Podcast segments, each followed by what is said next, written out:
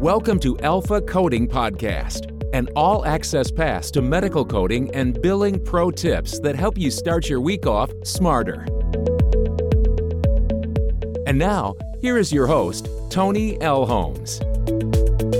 Hello, everyone, and welcome to the Alpha Coding Podcast series. I am your host, Tony L. Holmes. Welcome to episode fifty-two of the podcast. Today is December twenty-eighth, and I hope everyone is enjoying their holiday season and staying safe. This is officially the last week of twenty twenty, and we're off to a new year. So I want to wish everyone listening a happy new year. And today we're going to cover a topic that I get a ton of questions about. It comes up in my consulting practice on a daily basis, and that is incident to compliance. So I'm going to give you some great pro tips about a topic that can be very challenging to healthcare organizations. So before we dive into into our topic, it's time for your Monday dose of positivity, the Mindset Monday tip, and it's brought to you by Project Resume. When is the last time you had your resume updated? Your resume is literally your entry ticket to that next great opportunity. Project Resume will design a customized A T S-friendly resume to demonstrate your unique skills and experience. And even better, it's written by coders for coders. Make that investment in yourself today and visit project resume dot net and mention my code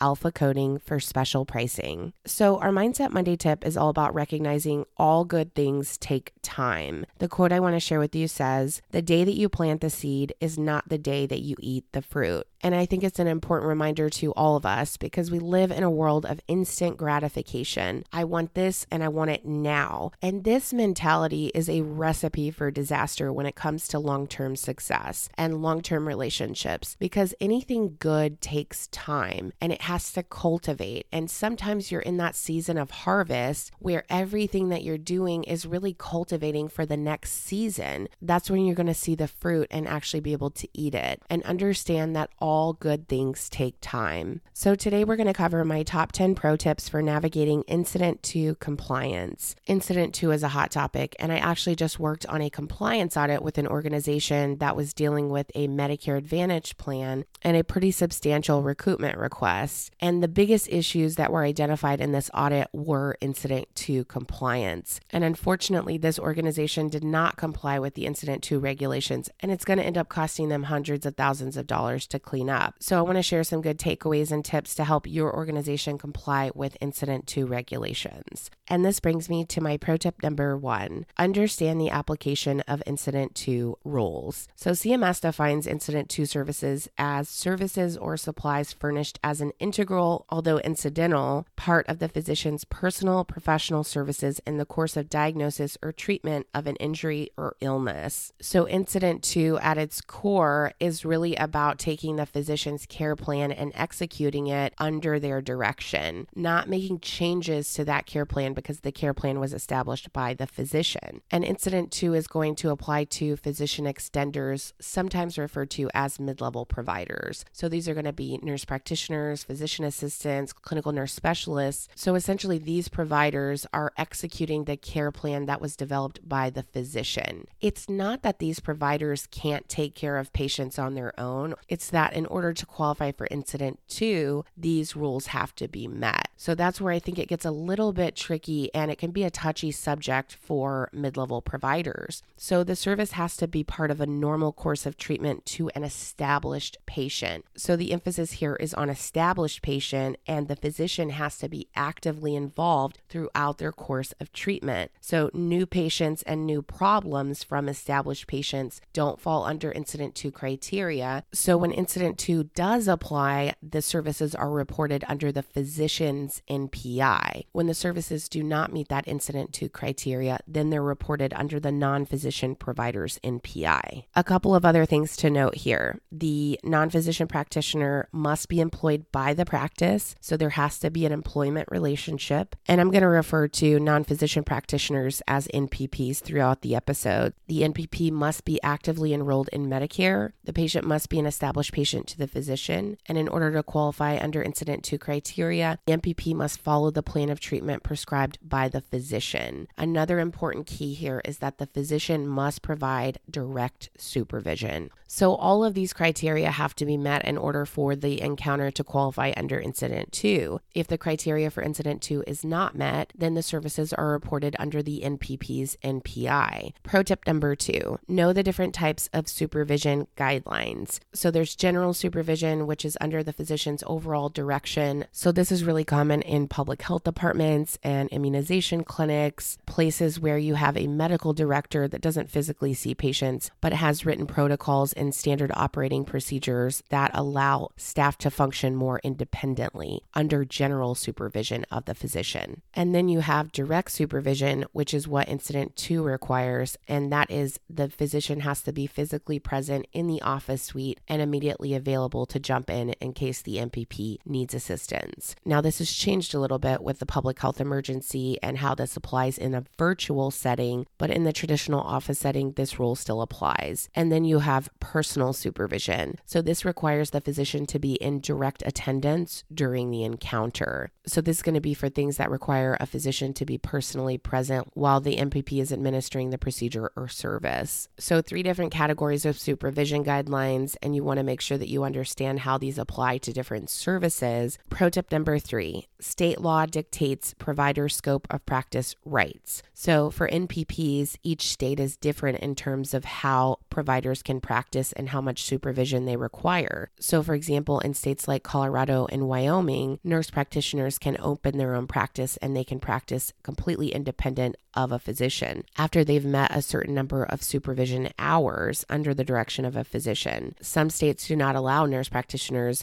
to practice independently. So state law ultimately dictates what the scope of practice rights are for the provider. So where it gets really tricky is when you have providers seeing patients in other states because the laws are so different. So states have a lot of power over not only provider licensing, but their scope of practice rights in that state. And keep in mind, providers can be licensed in multiple states, or they can also be a part of what's called a compact. Pro tip number four, understand the financial incentives related to Incident two. So the biggest reason why providers want to take advantage of Incident two is because it allows the physician to expand their bandwidth. So they're able to see and treat patients while their extenders are working Incident two, their supervision. So this allows providers to manage more patients, and it also allows providers to collect one hundred percent of the Medicare allowable instead of a fifteen percent reduction when services are billed under the N P P. So if services are reported under the M P P's M P I, then Medicare will automatically assess a fifteen percent reduction. So right off the top, you're getting fifteen percent less, which is why providers like to leverage Incident two, because it allows them to not only manage more patients, but collect at a higher rate. Pro tip number five, provider credentialing must be set up correctly from the beginning. So I think a lot of folks in the industry don't understand how imperative provider credentialing is and how easy it is to mess it up, and then it has systemic consequences for the organization. I would say ninety-five percent of the time when I'm working on a compliance audit, I identify issues with provider credentialing. So specifically for Incident two compliance, you want to make sure that all of your providers are enrolled with Medicare. So your extenders, your mid-level providers have to be set up with Medicare. And then you want to make sure that your physician's credentialing is also set up correctly. They have the appropriate taxonomy designation, the taxonomy codes. I can't tell you how many times I have worked with organizations on consulting projects or compliance audits, and they tell me that they bill all of their services Incident two and that they haven't bothered to credential their mid-level providers because everything that they do is Incident two.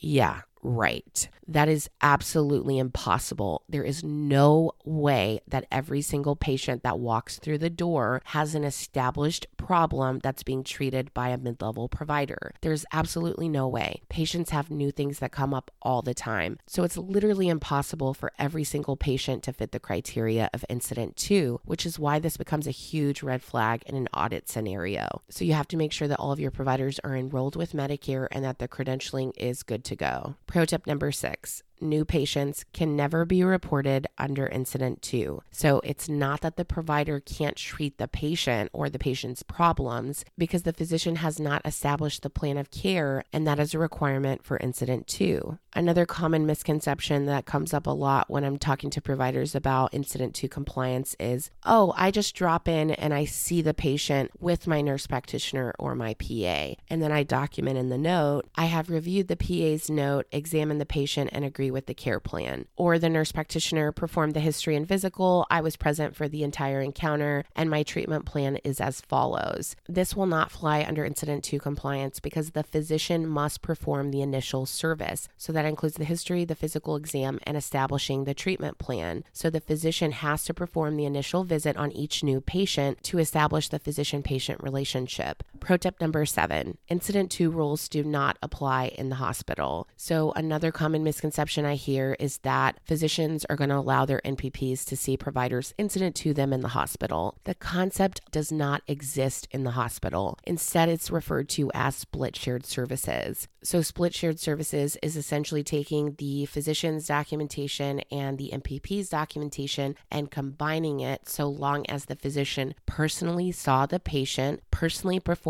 an element of the evaluation and management service, and that the physician document that they personally saw the patient on that day and document the element of the E and M service that they performed and sign off on it. This concept is referred to as split shared services, but it cannot be transferred to the office setting, and I think that's where a lot of people go wrong. So you want to make sure not to confuse incident two compliance with split shared services, because they're two different rules that apply in two different settings. Pro tip number eight, payer policies tend to vary on incident two. So incident two is traditionally a Medicare rule, and every payer has a different interpretation of incident two. So some payers follow Medicare's guidelines, some payers have their own guidelines, some payers don't even recognize the concept altogether. And then keep in mind, Medicaid programs are administered by the state. So Medicaid's regulation for coverage of physician services is different than Medicare's rules. So you definitely want to check your state Medicaid rules on incident two compliance.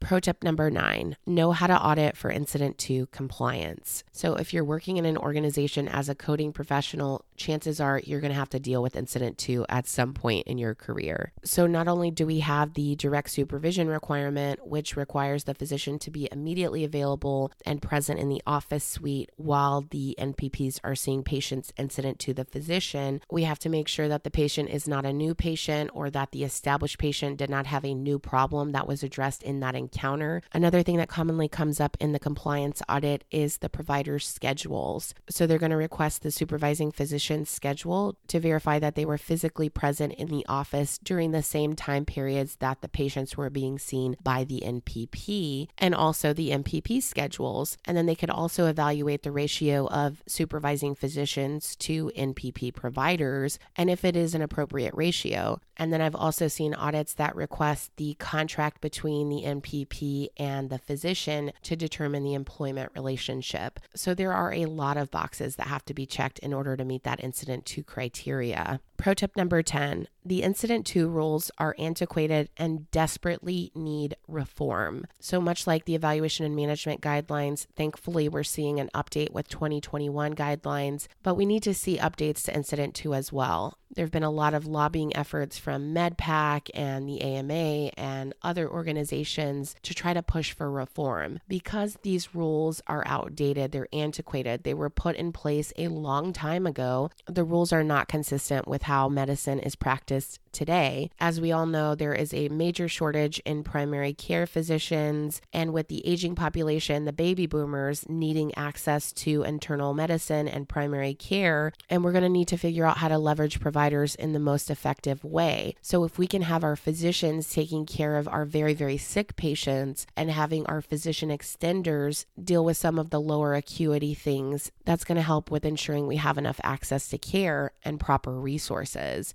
and with the shift to more proactive value-based care and care coordination and really the team-based medicine approach, we're going to have to see major reform with rules like Incident two to adapt to this new era of medicine. It's also created a lot of tension with doctors and other healthcare provider types like nurse practitioners and P As. It's almost like it pits them against each other when really it should bring them together in that collaborative team approach. So we desperately need to see some reform and updates to Incident two rules. So grab a pen and paper to summarize my top ten pro tips for navigating Incident two compliance. Number one, understand the application of Incident two rules. Number two, know the different types of supervision guidelines. Number three, state laws dictate provider scope of practice rights. Number four, understand the financial incentives related to Incident two. Number five, provider credentialing must be set up correctly from the beginning. Number six, new patients can never be reported under Incident two. Number seven, Incident two rules do not apply in the hospital setting. Number eight, payer policies tend to vary on Incident two. Number nine, know how to audit for Incident two compliance. Number ten, the Incident two rules are antiquated and desperately need reform. So it's time for this week's coding pro tip, and it's brought to you by Renowned Talent. Does your organization need access to competent and qualified H I M and I T talent? If so, you're in luck. Renowned Talent can assist your organization with recruitment and staffing, and each recruited hire you bring on board comes with a ninety-day new hire guarantee. Renowned Talent is all about hiring for retention and not just job placement. Visit renowned talent dot com and let them know Alpha Coding Experts sent you. If you have a coding-related question and would like it to be featured in one of our coding pro tips, please reach out to me on LinkedIn, Facebook, Instagram, or YouTube. So this week's coding pro tip comes to us from Florida. Hi, Tony. You mentioned several months ago on your podcast that learning risk adjustment coding is a great idea. Do you still think this is true? My background is primarily in E D facility coding, but I'm not working and I'm wanting to transition into risk adjustment. What are your thoughts? So I definitely think that my advice still remains true. The C R C, which is the Certified Risk Adjustment Coder credential, is one of the best investments you can make. With the industry continuing to shift from fee-for-service to value-based care, risk adjustment is going to explode, and the demand for risk adjustment coding expertise is continuing to rise. I see job postings from companies like Optum and Weller Healthcare, and they're hiring hundreds of H C C and risk adjustment coders at a time for these risk adjustment coding projects. So I think it's an excellent investment and a great way to pivot from E D facility coding into risk adjustment coding. Please remember to hit that subscribe button now so you never miss another episode. Also, be sure to drop us a rating and review on iTunes. We really appreciate your support. So this concludes today's episode. Until next week, thank you for listening to the Alpha Coding Podcast. We'll see you next Monday. For more information about medical coding and billing pro tips, including how to hire Alpha Coding Experts, follow us on LinkedIn, Instagram, Facebook, YouTube, or visit our website at w w w dot alpha coding experts dot com.